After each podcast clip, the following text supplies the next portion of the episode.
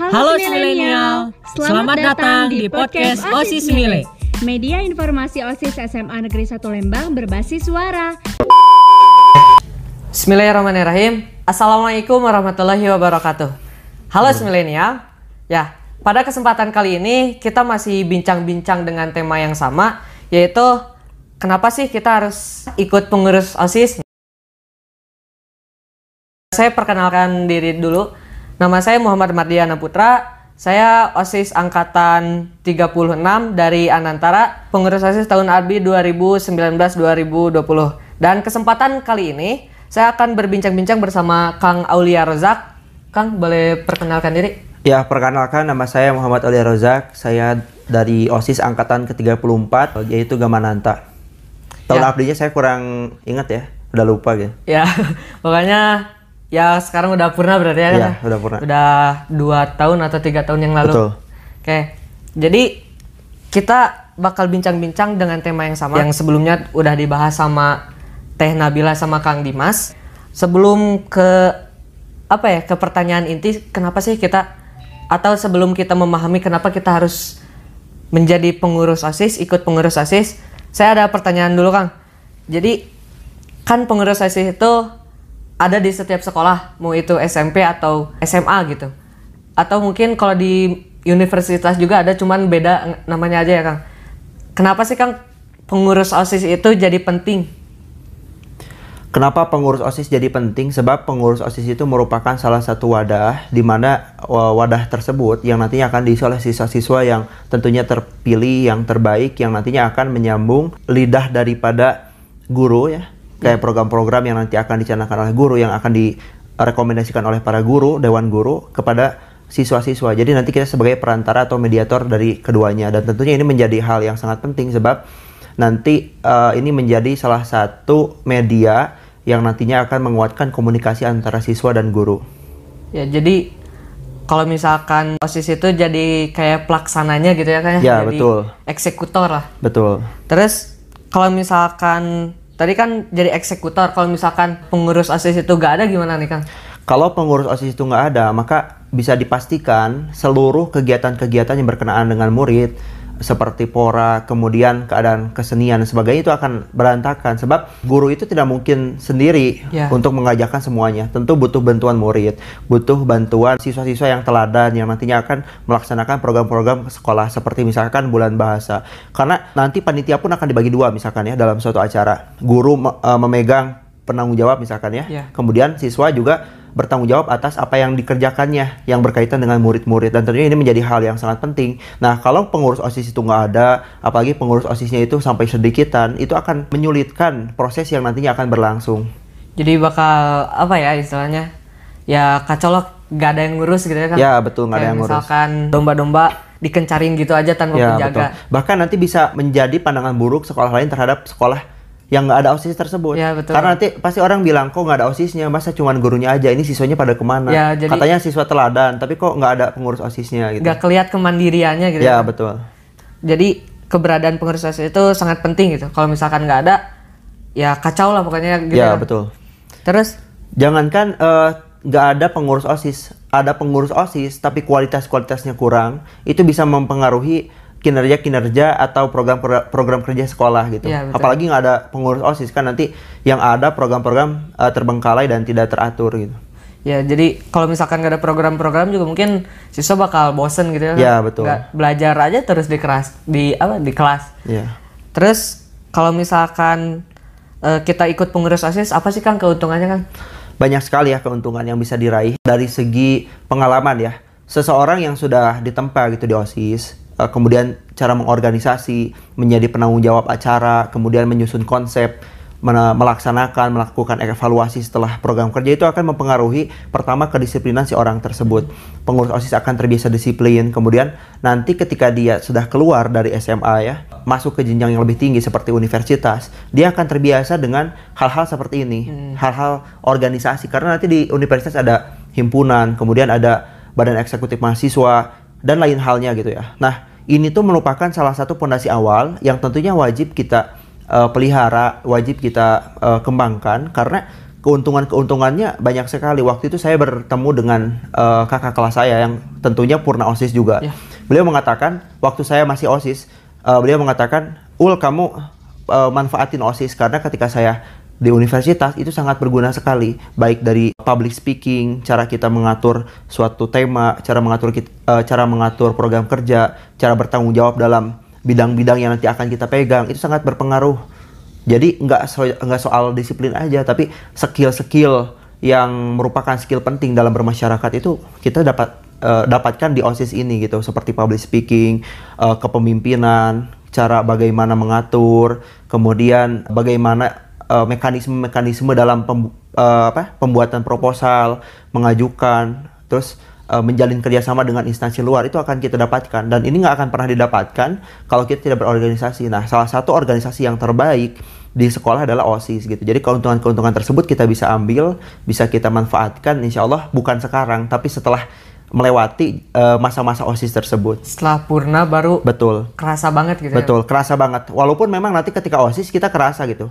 Tapi karena mungkin ada uh, nanti mungkin ada capek, capek itu pasti ya organisasi itu capek pasti sehingga nanti mungkin kita menganggapnya OSIS itu capek padahal kita tuh dapat keuntungan juga pada yeah. saat itu. Cuma nanti yang bakal paling mempengaruhi uh, diri kita adalah ketika kita udah purna. Ketika kita udah lepas dari OSIS, pertama kita kangen ke OSIS, kedua segala hal yang kita dapat di OSIS itu bisa digunakan di kehidupan sehari-hari setelah uh, kita melewati jenjang tersebut. Jadi kalau misalkan kita ikut pengurus OSIS itu jam terbang kita itu jauh daripada siswa yang nggak ikut gitu ya? Ya betul. Contoh nih saya, sekarang ik ikut uh, organisasi ya, Indonesia tanpa JIL, kemudian sebagainya.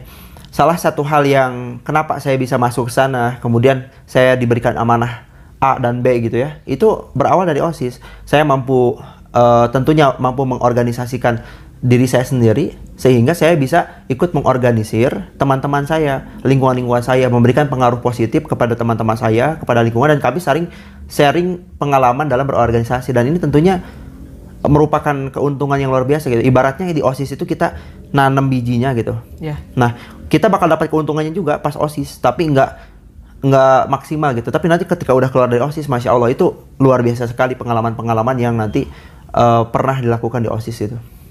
Oke okay, oke. Okay.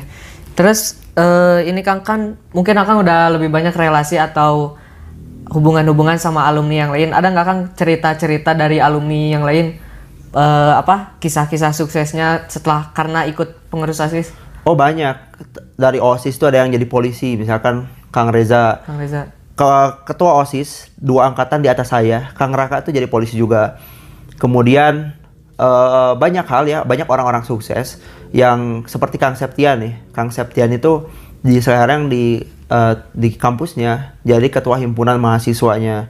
Dan banyak sebetulnya kalau disebutkan satu-satu kayaknya nggak cukup waktunya gitu. Yeah. tapi uh, intinya orang-orang yang keluar dari osis ini orang-orang sukses orang-orang yang memang memberikan manfaat kepada keluarganya lingkungannya dan uh, masyarakat tentunya ini merupakan pondasi awal untuk membangun negara yang uh, kita idam-idamkan gitu negara adidaya negara yang damai dan tentram seperti yeah. itu.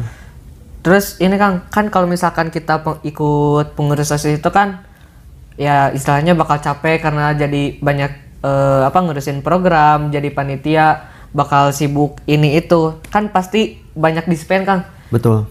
Terus menurut Akang kalau misalkan kita banyak dispen, banyak ikut pengurus OSIS, aktif gitu di pengurus OSISnya, itu ngeganggu nilai akademik nggak Kang?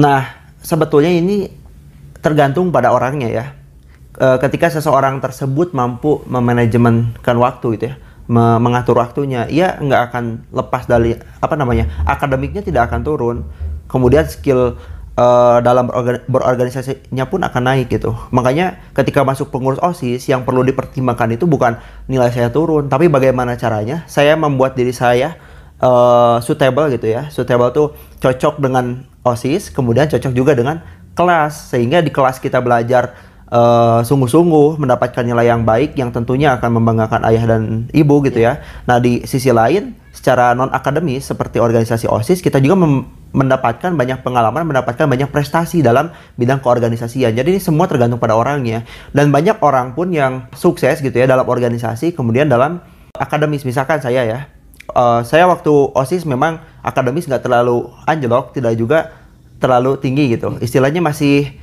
eh, stabil lah ya, Ya, nggak nggak rata-rata Nah ya. betul, nggak nggak nggak apa namanya, nggak terlalu mengecewakan, nggak juga terlalu membanggakan. Jadi istilahnya masih tolerir lah, karena saya kan ketua osis, te- Ya. termasuk orang yang sibuk gitu. Sekarang misalkan, setelah dari osis saya dapat pengalaman yang banyak. Kemudian organisasi-organisasi di luar kampus itu banyak juga. Saya mengikuti empat lah kurang lebih. Tapi di kampus saya bisa dapat ranking satu misalkan sekarang gitu ya, yang baru gitu, nilai terbaru. Makanya satu hal yang perlu kita perhatikan kalau misalkan ada orang bilang saya takut akademis ini eh, menurun, ketakutan itu wajar. Tapi jangan sampai mundur dari organisasi juga. Tapi buat bagaimana caranya organisasi itu kita tetap gitu ya berjalan, kita dapat keuntungannya, kita berprestasi dalam eh, berprestasi dalam organisasi, tapi kita juga coba untuk luangkan waktu, coba untuk kerahkan segala macam pengorbanan gitu ya untuk mendapatkan nilai akademis yang memuaskan seperti itu. Jadi semuanya tergantung pada orang ya. Ya, jadi ya tergantung kitanya mau totalitas atau enggak gitu Ya, betul. Jangan sampai kita menyerah di tengah jalan cuman gara-gara nilai akademik tiba-tiba turun gitu. Ya betul. Solusi itu bukan mundur, tapi cari bagaimana uh, kita mendap cari solusi itu bukan mundur, tapi bagaimana caranya kita dapatkan solusi yang terbaik di organisasi kita dapat solusi terbaik di akademis pun sama mendapatkan solusi terbaik. Jadi jangan sampai kita ngambil keputusan itu langsung gitu, karena ngelihat karena kan se- sekarang banyak ya orang yang uh, masuk dalam organisasi itu ketika melihat akademis gitu turun secara akademik turun tiba-tiba langsung mem- membuat keputusan ah saya nggak akan ikut organisasi. Karena organisasi saya seperti ini. Bisa jadi dia itu turun bukan karena organisasi. Iya. Bener kan karena banyak juga kasusnya orang yang keluar dari organisasi ternyata dalam akademik tetap seperti itu Iya. artinya ada faktor lain yang mempengaruhi sisi akademis tersebut Jadi kalau misalkan kita ikut organisasi terus eh, nilai turun, jangan sampai mundur di situ. Nanti takutnya malah jadi nanggung gitu kan. ya betul Jadi akademis setengah-setengah, terus pengurus OSIS atau organisasi juga jadi setengah-setengah. ya Kayak gitu. Terus ini Kang, kalau misalkan kita ikut pengurus OSIS kan ya mungkin salah satunya tadi nilai jadi turun terus kita sering dispen mungkin kan kita sering apa ya sering ninggalin teman-teman kelas. Kadang tuh muncul judgement dari anak-anak kelas itu apa ya kayak misalkan ah naon sih meni sok sibuk? Atau misalkan dari guru misalkan ini anak osis ini banyak terus dispennya jadi ketinggalan pelajaran terus. Ini menurut akang gimana kang? Eh, kalau menurut saya ya, ada dua hal yang harus diambil sebagai dua sikap yang harus diterapkan oleh seorang yang berkecimpung di dunia organisasi. Organisasi. Pertama, ada hal yang perlu dia perhatikan dan ambil nasihat dari para guru. Barangkali betul ya kata guru ini terlalu banyak osis, terlalu banyak organisasi akhirnya terbengkalai. Itu bisa jadi ketika kita berorganisasi tapi tugas tidak dikerjakan gitu. Iya. Karena guru tuh biasanya gini, ketika kita eh, dispen ya eh, atau banyak eh, libur gitu di kelas lah istilahnya libur formal. itu juga kan kebaikan untuk sekolah dan guru pun tidak bisa melarang gitu. Tapi kalau tugas-tugasnya, pelajaran-pelajarannya, ulangan-ulangannya tercukupi, maka itu akan membuat guru eh, bangga gitu. Walaupun memang tidak semua siswa itu bisa mencukupi apa yang diinginkan guru karena kan guru banyak ya. Ya. Ada sebagian guru yang memang pro kepada dia, ada juga sebagian guru yang tidak. Nah, ini cara menyikapinya kita harus beradab, kita harus berakhlak. Kalaupun kita belum bisa maksimal dalam pelajaran tersebut, setidaknya kita berusaha untuk datang di kelasnya sekali-kali gitu ya. Karena nggak selalu kita libur formal gitu ya, nggak selalu dispen kan, nggak selalu kita ada di luar. Paling ketika kita mengonsep suatu acara rapat, mempersiapkan rapat, kemudian eh, ketika ada tugas mendadak ya dari dewan guru atau wakil kepala sekolah, maka kita keluar itu. Itu pun perintah dari guru gitu. Makanya sebagian dari kita tuh harus bersabar. Intinya itu ya. Yang pertama kita harus bersabar, jangan sampai eh, karena kita dengarkan ya apa nasihat guru. Kalau sekiranya kurang sesuai dengan kenyataan, ya kita tolak. Tapi nggak langsung gitu. Kita, ambil aja, nggak usah bicara ke gurunya. Kita bersabar atas hal itu ya. Nah, yang kedua itu masalah siswa ya. Siswa itu banyak mandang soal sibuk. Padahal mereka pun sibuk juga. Sibuk dengan dunia masing-masing gitu kan. Kalau kita dalam dunia organisasi, mereka sibuk dalam dunia mereka masing-masing. Nah, kalau saya gitu ya waktu OSIS, kalau bahasa kasarnya tuh karena mereka tuh bukan ngasih saran ya, tapi celoteh-celoteh ya. Dibodoh amatkan aja gitu. Jadi nggak usah terlalu dipandang serius ya. Jangan sampai kita baper nih. Aduh bener ya, saya tuh banyak dispen teman-teman jadi nggak suka. Lah kita tuh dispen kan untuk kebaikan di mereka juga ya. Walaupun mereka tidak menyadari tidak menyadari kalau itu untuk kebaikan mereka. Nah makanya dari sini eh, kita harus pintar memandang argumen-argumen atau eh, perkataan-perkataan teman gitu ya. Atau perkataan-perkataan guru. Ada benarnya ya kalau guru tuh biasanya memberikan saran itu dengan hati, dengan pikiran, sehingga walaupun ada melenceng itu sangat berarti bagi kita ya. Kalau misalkan tidak sesuai dengan apa yang sebetulnya misalkan ya, ada guru misalkan ya ini misalkan contohnya, bilang misalkan kamu kenapa sih nggak ikut kelas saya terus karena osis ya? Itu bisa jadi betul, bisa jadi enggak kan? Tapi ketika ada hal itu, walaupun tidak sesuai dengan apa yang sebetulnya terjadi, kita bisa ambil nasihat. Oh ternyata ketika saya di osis, ya saya harus fokus juga dalam belajar. Nah seperti itu kan bisa ngambil nasihat. Tapi kalau murid biasanya kan oh, bahasa Sunda kasar itu, ah mana mah osis wae lah, nges tong ke kelas, misalnya kayak gitu Iya. kan. Ya udah biarin aja nggak usah banyak didengarkan. Walaupun memang nanti akan mempengaruhi segi psikis kita, makanya kita harus kuatkan tuh mental. Nah di osis itu dilatih mental selain mental organisasi, kita juga dilatih mental untuk mendengarkan gitu. Ketika ada perkataan-perkataan yang tidak enak eh, ke telinga kita, ke hati kita, maka kita harus kuat untuk menerima hal tersebut. Dan ini merupakan fondasi awal nanti kita tolakan pertama ya untuk ke jenjang yang, yang lebih lanjut gitu. Karena nanti kalau di universitas hal seperti ini pasti lebih banyak gitu kan. Bahkan masalah-masalah serupa bisa datang kalau kita bisa menyelesaikannya ketika di OSIS ya, menyelesaikan eh, apa namanya bersikap dalam menyikapi pandangan-pandangan orang gitu ya, baik pandangan baik atau pandangan buruk. Kalau kita sudah bisa mampu bersikap, maka ketika kita sudah lewat di masa tersebut, kita akan lebih enak ketika bertemu dengan masalah yang serupa gitu. Karena sekarang banyak seperti saya misalkan sekarang tuh masalah di medsos kan banyak eh, terjadi tidak beradab lah gitu ya. Ya. Mau postingan tentang sepak bola, komennya sama, saling cela kan. Ya. Kemudian agama pun tak kadang ya banyak juga yang saling cela. Politik apalagi kan, banyak orang-orang yang saling mencela. Belum lagi nanti kalau ada perang kayak personal A dengan personal B gitu ya, saling serang Instagram. Kalau kita udah biasa menangkapi, men- menyikapi suatu pandangan, baik itu pandangan baik atau pandangan buruk, maka kita akan mudah untuk menyikapi hal tersebut. Nggak perlu pusing. Nah makanya pandangan saya gitu ya, wajar aja kalau ada pandangan buruk atau pandangan baik dari guru ataupun dari siswa. Ini merupakan satu hal yang penting. Kenapa penting? Karena kalau nggak ada kalau memang tidak ada pandangan buruk dan, dan pandangan, pandangan baik, maka perlu dipertanyakan ke osisannya. OSIS ini bener nggak gitu? Ada program kerja nggak? Karena kritik atau celutukan itu muncul karena ada program, karena ada progres, karena ada proses. Karena kalau tidak ada proses, orang akan diam. Tapi ketika ada proses, maka orang akan berbicara gitu. Jadi semua pandangan-pandangan yang buruk itu juga bagian dari proses gitu ya kan? Betul. Jadi proses mau itu melatih jam terbang atau untuk menghadapi kehidupan yang lebih lanjut gitu ya kan? Iya, betul. Pasti ada manfaatnya di balik itu semua. Iya. Terus ini juga kan selain apa ya judge yang kayak tadi sering muncul juga dari siswa judge kayak gini nih. Misalkan pengurus OSIS itu cuma suruhan guru aja gitu atau cuman babu cuman ya apa ya kayak pesuruh pembantu guru aja itu menurut Akang gimana Kang? Menurut saya ya, pertama tentu ini merupakan kalau saya memandang ya, saya memandang kepada siswa tersebut yang mengatakan artinya siswa tersebut tidak memiliki eh, kemampuan berpikir kritis. Itu? Kenapa? Karena dia eh, dengan cepat menyimpulkan gitu kan. Menyimpulkan eh, sesuatu hal yang sebetulnya dia tidak tahu hakikatnya. Sekarang saya mau nanya, kira-kira pengurus OSIS dengan siswa tersebut lebih tahu siapa? Eh, lebih tahu pengurus OSIS. Pengurus OSIS kan? Sekarang saya nanya, eh, misalkan Mardi ini, eh, pengurus OSIS kan? Kira-kira pesuruh guru doang nggak? ya enggak lah. Enggak lah, karena di pengurus OSIS itu guru memberikan saran, memberikan masukan, memberikan bimbingan. Kita meng- mengkonsep, kita mengatur jadwal, kita mengatur acaranya seperti apa. Bahkan terkadang kita juga bisa dibilang debat lah, bukan debat ya. Adu argumentasi ya, argumentasi antara pihak guru dengan pihak murid. Itu biasa terjadi kan? Kira-kira itu pesuruh bukan? Bukan. Bukanlah kalau me- menyuruh itu satu satu pihak kepada pihak lain, pihak lain itu harus menuruti apa yang pihak satu itu laku eh, suruh kan kan.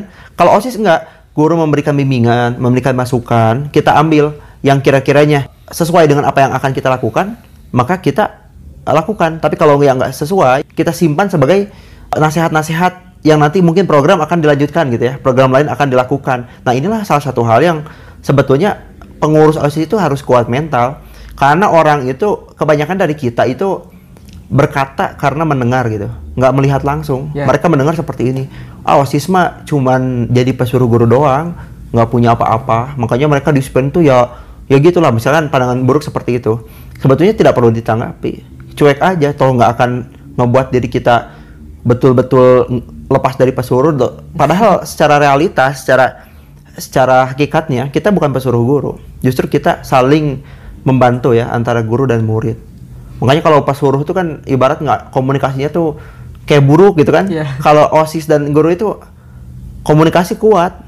Mereka saling berkomunikasi, bahkan saling ber- bertukar pikiran. Terkadang saling bantah-bantah argumentasi ya, saran ini maksud- misalkan guru A bilang eh saya ingin membuat ini nih konsep seperti ini.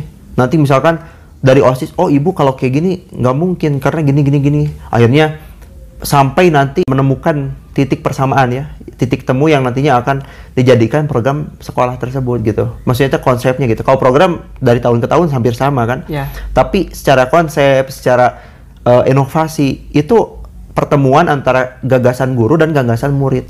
Sehingga nggak betul kalau misalkan dikatakan bahwasanya OSIS itu pesuruh guru tuh sangat keliru. Makanya kalau untuk pengurus OSIS atau orang-orang yang ada di organisasi, tanggapan-tanggapan seperti itu sebenarnya tidak perlu ditanggapi. Cukup didengarkan aja sebagai sebagai angin lewat lah gitu.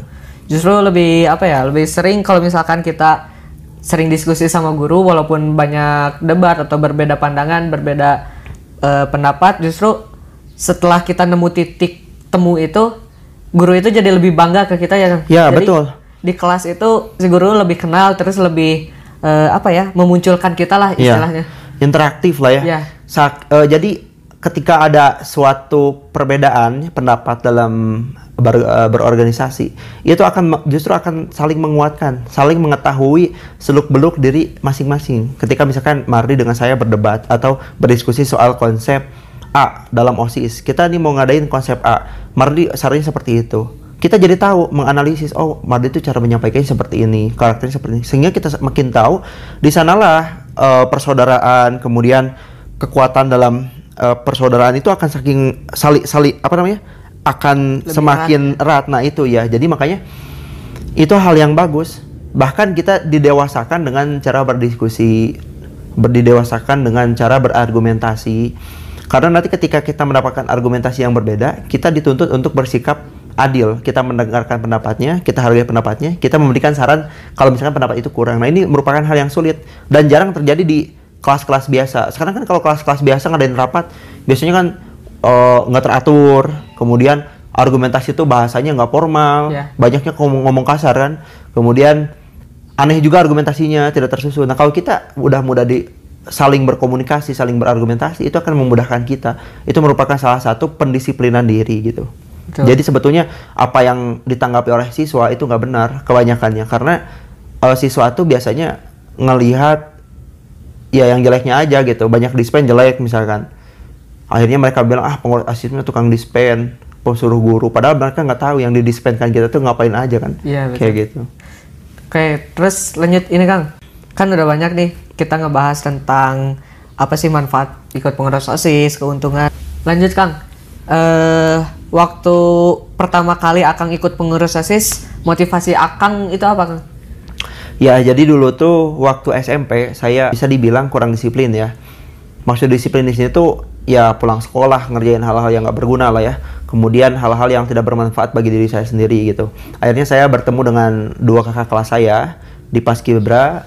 Saya tanya tuh, "E, teh, kira-kira saya ini biar disiplin seperti apa ya? Biar saya ninggalin hal-hal buruk. Kata beliau bilang, kamu sibukkan diri dalam organisasi. Akhirnya saya banyak ikut organisasi waktu itu. Dan yang paling cocok itu organisasi bisa dibilang tiga ya waktu itu. Pas Kibra, eh, Ikrisma dan OSIS gitu. Walaupun pas Kibra kurang nantinya kurang aktif ya. Ikrisma juga aktif sih aktif, cuman karena saya ketua OSIS juga jadi nyambil gitu kan. Nah di OSIS akhirnya paling aktif dalam mengatur segala macam program kerja dan motivasi saya itu ya itu untuk mendisiplinkan diri gitu. Karena dulu tuh SMP tuh saya nggak bisa public speaking, berbicara formal, kemudian berargumentasi, menyatakan apa yang saya saya inginkan, apa yang saya ingin ucapkan itu sangat sulit. Akhirnya saya ikut organisasi, saya paham bahwasanya dalam organisasi itu saya mendapatkan keuntungan-keuntungan yang banyak. Itu motivasi saya waktu dulu. Motivasi kedua adalah meninggalkan hal-hal yang mempengaruhi saya gitu. yang maksudnya mempengaruhi hal-hal buruk gitu. Kalau tadi kan saya ingin lebih disiplin gitu. Ini menjaga diri gitu ya. Karena ketika kita pernah melakukan suatu hal yang buruk, itu tidak menutup kemungkinan kita akan kembali lagi hal tersebut kan. Kembali kepada hal tersebut. Nah, gimana caranya saya tidak kembali? Saya sibukkan dengan organisasi. Jadi eh, peluang-peluang untuk melakukan hal-hal buruk seperti banyak main dan sebagainya itu akan tertutupi dengan organisasi karena organisasi itu kan bisa dibilang osis rapat misalkan pulang sekolah sampai maghrib walaupun mencapai tapi itu memberikan kesan yang luar biasa Ya, gitu betul. bisa main-main kan sama teman organisasi belum lagi kalau ada acara quality time lah ya seperti ngeliwat bareng rihlah ah itu ramai sekali. Jadi satu hal yang menjadi luar biasa gitu itu dua. Itu motivasi pertama gitu. Nah motivasi ke dua maksudnya tuh motivasi yang paling utama juga ya. Tapi munculnya belakangan gitu. Waktu saya masuk ikrisma karena saya masuk ikrisma tuh dari kelas 10 cuman nggak aktif. Ketika jadi ketua osis saya aktif. Nah akhirnya banyak menimba ilmu di sana. Akhirnya saya berdakwah gitu. Di ikrisma saya dapat banyak ilmu implementasi dakwah tersebut di osis saya banyak eh, kasih nasihat-nasihat untuk diri saya sendiri tentunya dan untuk teman-teman membimbing bareng-bareng gitu ya saling membimbing saling mengingatkan dalam kebaikan ketaatan dan ketakwaan itu eh, salah satu hal motivasi yang luar biasa gitu di osis waktu itu Jadi awalnya dari niat untuk berubah gitu kan dan Betul. dapatnya itu di pengurus OSIS, Ikrisma dan pas ya Kibra. betul Oke. Terus ini kan mungkin biar jadi apa ya? Biar jadi teladan atau kisah inspiratif juga. Mungkin boleh diceritakan kiprah Akang dari masuk pengurus OSIS sampai jadi ketua OSIS sampai sekarang purna dan jadi aktivis di banyak organisasi. Ya, jadi ini berarti suka suka citanya ya. Ya. Yang cita dan duka gitu ya. Pertama, dulu tuh saya masuk OSIS itu eh, nggak pernah apa ya? Pokoknya sangat aneh gitu ya. Saya nggak mungkin kasih tahu lah nanti kalau MPLS seperti apa ya.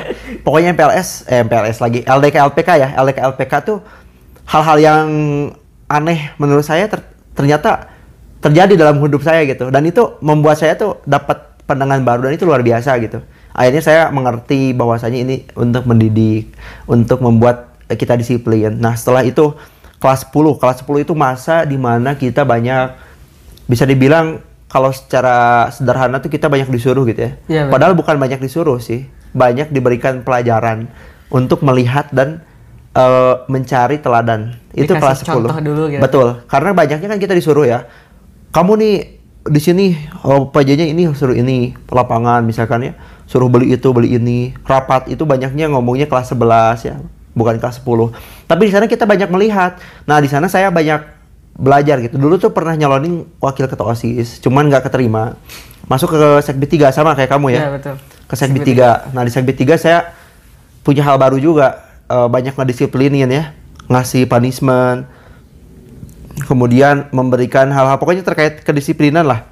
Saya maksimalkan di situ gitu di sekb 3 dan yang luar biasa tuh sampai sekarang ya.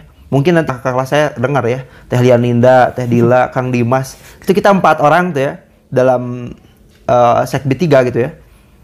Kita tuh bisa dibilang saling adu argumentasi kalau lagi rapat sekbid itu. Bahkan saling berbeda pandangan. Bahkan sampai pernah clash saking clash. Tapi ketika rapat osis kita bersatu lagi. Dan itu luar biasanya gitu. Iya, benar. suatu hal yang membuat kita retak ternyata ketika masuk osis kita bisa langsung melekat gitu. Dan itu me- merupakan hal yang sangat luar biasa. Eh, banyak main di luar ya kemudian banyak wah pokoknya luar biasa. Itu di kelas 10 nanti masuk kelas 11 sebetulnya masuk kelas 11 itu kita langsung kaget ya. Karena udah Tiba-tiba konsep ditinggalin ya. gitu itu ya. tiba-tiba ditinggalkan biasanya kita melihat disuruh gitu. Ternyata sekarang kita mengkonsep bahkan bukan nyuruh aja gitu ya konsep dan ini lebih pusing kan? Iya. tanggung jawab itu nggak ada di kelas 10 tapi di kelas 11 sama gurunya kan? Karena kelas 11 itu memberikan tanggung jawab kepada guru guru pun bakal mintanya nggak akan ke kelas 10 tapi ke kelas 11 nah di sinilah hal yang menurut saya kaget apalagi waktu itu saya jadi ketua osis ya ngelihat sama eh, waktu itu pembinanya masih Padayat Padayat. Padayat bilang Ul kamu siapin ya program kerja selama kamu menjabat apa katanya dan harus tepat oh, perkiraan perkiraan saya langsung aduh baru naik kelas 11 aja udah langsung gini gitu kan Di awal-awal gitu. ya. Betul di awal-awal bahkan rapat pertama awal-awal OSIS kan langsung mikirin program kerja kan. Iya. Nah, itu kalau tiap sekbid itu kan gampang lah ya, bukan gampang, nggak terlalu pusing karena mikirin program sendiri. Iya. Tapi waktu saya jadi ketua OSIS kan langsung ngeliat, waduh ini sekbid 1 sampai 9 udah mau banyak, harus diketik dan sebagainya. Sekretaris tentu eh, ini juga ya, bikin proposal dan sebagainya. Akhirnya di sanalah eh, kepemimpinan justru digunakan gitu. Apa yang sering kita lihat, kita sering diperintah gitu ya, sering diberikan tugas, itu akan memudahkan kita untuk mengatur. Karena ada pengalaman oh ternyata cara koordinasi itu seperti ini gitu. Jadi itu luar biasa. Dan yang paling luar biasa tuh kita banyak program kerja. Program kerja itu biasanya kita mengadakan program kerja A misalkan. Kita tuh banyak sedih gitu ya di sebelum sebelumnya karena cari uang danus proposal kadang sulit diterima gitu. Ada revisi. Tapi pas acara dimulai setelah acara dimulai itu peluangnya luar biasa gitu. Ada rasa wah saya ini bangga lah gitu ya alhamdulillah gitu walaupun nggak seberapa program program kerjanya tapi ketika sudah selesai kita evaluasi tuh udah plong gitu. Ternyata kita bisa nih ngadain acara seperti ini. Ternyata apa yang selama ini kita banyak diskusikan banyak melu- meluangkan waktu itu kita bisa nikmati. Kayak waktu dulu nih PHBI ya perayaan Hari Besar Islam di sekolah. Sampai jam 12 tuh kita masih ngedekor gitu ngedekor panggung. 12 malam? betul jam 12 malam ngedekor panggung. Itu rame dan nggak jangan dibilang sengsara enggak kok. Kita tuh kumpul bareng-bareng di panggung ngedekor sambil makan gorengan yang dikasih sama guru sama ada juga kan guru yang suka ngebantu ya Iya. guru-guru muda ya sambil ngebodor gitu itu seru banget gitu rame lah istilahnya gitu ya rame-rame gitu jadi hal-hal yang benar-benar nggak bisa didapetin di kelas ya kan Betul, karena kalau di kelas kan pokoknya geus teu rame weh. Ieu mah kan kapaksa rame lah gitu. Walaupun susah-susah gitu ya. Iya. Kita kita banyak alah euy hore ya, euy jam 12. Tapi ketika udah masuk wah rame oh, malu gitu kan ya. Masang-masangin nanti tidur bangun lagi briefing misalkan jam 6 atau jam 5 ya. Jam 5 biasanya briefing, setelahnya bebas gitu ya, bisa makan dan sebagainya. Jam 7 baru mulai, nanti baru koordinasi murid. Pusing lagi kan? Pusing lagi. Tapi di sana koordinasi komunikasi itu dilatih walaupun tidak secara langsung kita rasakan ya banyak yang kita kan ngeluh ya kalau koordinasi Iya, yang di gerbang di gerbang misalkan ada gangguan yang di lapangan pun ada biasanya langsung aduh pusing lah tapi itu secara tidak langsung melatih gitu itu yang bikin saya luar biasa gitu dalam osis itu hal-hal program kerja itu bisa dibilang melelahkan. Tapi kelelahan itu tuh bi- bikin kita tuh makin kuat memiliki integritas diri yang luar biasa gitu. Makanya ketika pas udah selesai osis itu pada nangis kan. Iya betul. Kita di osis biasanya nanti ada keluhan pengen keluar lah. tapi ketika udah mau keluar kita pengen di osis. Itu luar biasa loh. Teman-teman saya seperti itu. Ada sebagian bilang capek katanya dispen terus. Ada yang bilang kok gini terus? gitu ya tiap rapat seperti ini tapi ketika pas udah mau keluar aduh kok udah keluar lagi gitu jadi hal-hal yang sebetulnya duka gitu di Oasis itu hakikatnya memberikan pelajaran bagi kita gitu. Walaupun ke- kenapa kita memandangnya duka? Karena bisa jadi ada mutiara di balik kedu- kedukaan itu gitu. Nanti mutiara itu akan dirasakan ketika duka itu udah nggak ada. Nah itu yang luar biasa gitu. Nah kiprah yang luar biasa. Kalau program kerja sih banyak ya gitu ya. Saya lupa lagi apa aja itu program kerjanya. Karena tiap tahun ada inovatif. Ada hal-hal baru yang tiap tahun nggak ada gitu. Ya. Ada juga yang diwariskan ya. yang Tiap tahun itu menjadi budaya di sekolah tersebut. Dan saya rasa kalau program kerja mah ya gitu-gitu aja ya. Yang paling berkesan itu salah satunya pensi misalkan. Yang waktu itu dengan Pons ya. oh iya Pons itu juga menambah relasi kayak liputan 6 kan waktu itu. Ternyata beda gitu cara diskusi kita OSIS dengan tingkat nasional seperti itu ya. Media gitu beda gitu. Kalau di OSIS biasanya musyawarah lama nentuin gitu ya. Kalau di sana tuh musyawarah sebentar, putusin harus A, ya udah A gitu. Jadi mendapatkan hal-hal baru gitu, hal-hal yang menurut saya sangat berharga gitu. Bagaimana cara kita memandang suatu hal yang ini tuh beda dari kita, tapi kita ambil gitu. Kan biasanya kalau beda tuh sulit ya kita menerima, tapi karena bedanya itu bagus buat kita, ini kita ambil gitu. Dan itu memang sulit, tapi ketika kita masuk organisasi itu luar biasa gitu. Makanya kiprah-kiprah sebetulnya bisa dibilang banyak enaknya di kita lah gitu. Walaupun memang secara tidak langsung pun kita dapat nggak enaknya gitu ya Iya, pas iya. ngejalanin, tapi yang paling enak tuh kita gitu. Kalau soal murid paling mereka tuh muji ketika acaranya sukses. Kayak pensi sukses, terima kasih ya, bagus ya acaranya. Tapi kalau sebelum kan biasanya protes, ini ke mana pensi gitu. Jadi ya gitulah, luar biasa. Dan yang paling mengerti itu biasanya guru-guru yang dekat sama kita dengan OSIS dan orang-orang yang dekat dengan OSIS. Makanya ketika saya minta pandangan OSIS angkatan saya kepada kakak kelas saya yang di OSIS, dengan kakak kelas saya yang bukan OSIS itu berbeda. Dan yang paling enak pasti yang kakak di OSIS kan. Akhirnya tahu perbandingan, oh kamu ini bagus nih program kerja seperti itu. Jadi Ada banyak sebetulnya yang nggak bisa diutarakan satu persatu gitu dalam OSIS ini. Terlalu panjang ya Kang ya. Ya, terlalu panjang. Terus terakhir nih Kang, hikmah yang paling berharga atau hikmah yang benar-benar akan dapat dari eh, ikut pengurus OSIS apa Kang? Menjadi manusia yang bermanfaat selesai. Dan bermanfaat di sini bukan bermanfaat yang jadi kan bermanfaat itu ada perbedaan pandangan ya antara orang-orang yang awam dan orang-orang yang mahir dalam berorganisasi. Manfaat di sana beda kan? Kalau orang awam mandang yang penting manfaatmu untuk saya sendiri. Tapi kalau saya tuh manfaat di sini dalam OSIS yang paling hikmah paling luar biasa tuh manfaatnya bukan buat diri kita sendiri. Tapi lingkungan kita tuh jadi bermanfaat juga. Saya yakin kok orang-orang OSIS yang biasa organisasi, walaupun di organisasinya nggak aktif, jadi ya ikut gitu ya, tapi nggak terlalu aktif gitu ketika dia uh, berinteraksi dengan masyarakat, masyarakat memandang bahwasanya dia orang yang luar biasa gitu. Iya betul. Betul kan? Kalau masyarakat udah mandang kayak gitu, itu bermanfaat loh. Kita memberikan ide-ide yang luar biasa kepada masyarakat, masyarakat tinggal mengerjakan atau mau menerima itu menjadi hal yang sangat luar biasa. Jadi kita tuh ibarat mutiara lah. Ibarat mutiara, ibarat hal yang luar biasa gitu. Makanya di OSIS itu yang paling berhikmah bagi saya gitu ya, menjadi orang yang bermanfaat. Manfaat di sini luas ya, baik untuk manusia, untuk agama, untuk bangsa, negara, masyarakat, teman sekitar, untuk diri sendiri, untuk orang tua, untuk kelas, untuk uh, masa depan, untuk universitas sebagainya itu sangat bermanfaat. Ya manfaat di sini sangat luar biasa dan hikmah-hikmah tersebut, pokoknya semua hikmah ada dalam situ lah. Ibaratnya Ya, kayak gitu. Iya.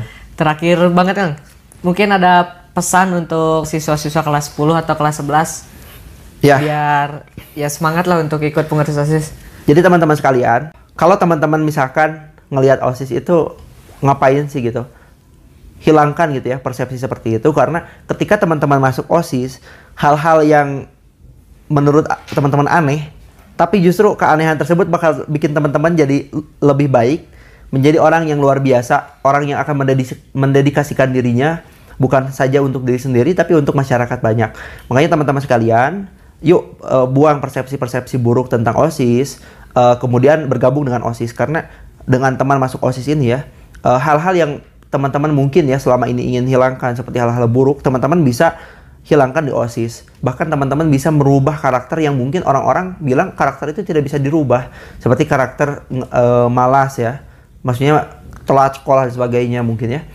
Mungkin teman-teman teman-teman dari teman-teman itu bilang oh ini mah nggak bisa dirubah gitu. Tapi ketika masuk OSIS saya yakin kok walaupun perubahannya tidak signifikan atau tidak langsung tinggi gitu ya, tapi teman-teman akan merasakan perubahan tersebut baik bagi teman-teman. Jadi teman-teman sekalian, yuk gabung OSIS dan insya Allah akan memberikan manfaat bagi teman-teman yang nantinya teman-teman sendiri akan menjadi uh, orang-orang bermanfaat bagi diri teman-teman dan uh, bagi lingkungan teman-teman. Kayak gitu aja mungkin ya. Baik, eh, mungkin cukup sekian IG kita di OSIS Mile dan mungkin kalian akan mendapatkan informasi dalam waktu dekat ini. Di pekan ini insya Allah akan dibuka pendaftaran seleksi pengurus OSIS. Saya Muhammad Mardiana Putra bersama Muhammad Aulia Rozak. pamit undur diri. Assalamualaikum warahmatullahi wabarakatuh. Waalaikumsalam. Halo milenial, selamat datang di podcast OSIS Mile. Media informasi OSIS SMA Negeri 1 Lembang berbasis suara. Di sini, kami akan menyampaikan berbagai berita, cerita, dan fakta seputar SMA Negeri 1 Lembang. Yap, betul.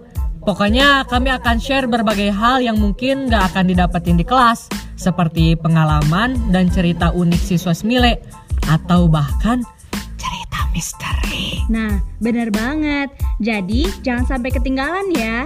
Jangan lupa juga buat share dan follow channel kita. Sampai jumpa.